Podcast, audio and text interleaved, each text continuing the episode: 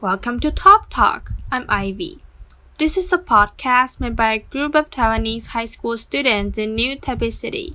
In this podcast, we'll talk about cultural issues, language learning, and current affairs from Taiwanese teenagers' perspectives. Welcome back! Did you attempt to keep your own bullet journal I highly recommend in the previous episode? If you consider it too difficult to complete, maybe you had even forgotten to do it every day. Um, to be honest, that's also why I failed to keep it in January. But, but, don't worry. In this episode, I will share three more time managing tips with you. So, let's get started. One of the tips is to set up alarms. I have done it in the beginning when I started being aware of the importance of time management.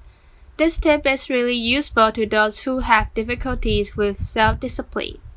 Every time before starting to do the next thing, think how long it will probably take. Then just set up an alarm. Actually, I consider this tip as the last resort for people wanting to manage their time. Having an alarm reminding you all the time is quite annoying. Hearing the ringing is like your parents forcing you to do homework or your boss pushing you to finish your work. However, it's undeniable that alarm is a great reminder. If you still maintain a little bit self-discipline, try the other two tips I'm going to talk about. Another tip is to record your time. Nowadays, phone apps about time recording are quite popular. Some of them even allow you to set your own categories of your time so that you can clearly record what have you done at that time. I have continually used this method for months. When using the app, it could also remind you not to play on your phone. The most useful advantage I experienced is to obtain a sense of achievement, which could turn into motivation. Moreover, recording your time enables you to be clear about how you arrange your time, which is also helpful for the last tip I will share today.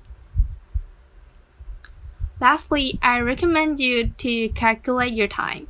This tip is a little bit time consuming for the preparation. However, it could sharply increase your efficiency after getting this started. You need to first know how do you spend your time the whole day. The more specific it is, the better it will be. By doing so, all your available time would emerge. Then, separate your time into one hour periods. You could change the time unit if it's not suitable for you. After that, recall your memories of your life habits and arrange the work into those time periods. Take myself as an example. I usually relax after dinner. Therefore, in the next period, I wouldn't arrange works that are difficult to finish, such as studying math. I would rather choose to memorize vocabularies. It is because I could gradually be conscious that it's time to work instead of solving the work which workload is heavy right away. Also, let some free time for yourself. For me, the average time of taking a bath and drying my hair is about 14 minutes. However, the time I set for doing it is one hour. Remember to keep your time flexible. And now come to the last part. You could draw up a table of your arrangement and stick it in front of your table or somewhere else you will frequently stay. This is the end of this episode and also the topic of time management. The most vital thing in this topic is to manage your time willingly. Be the owner of your time instead of being confined by it.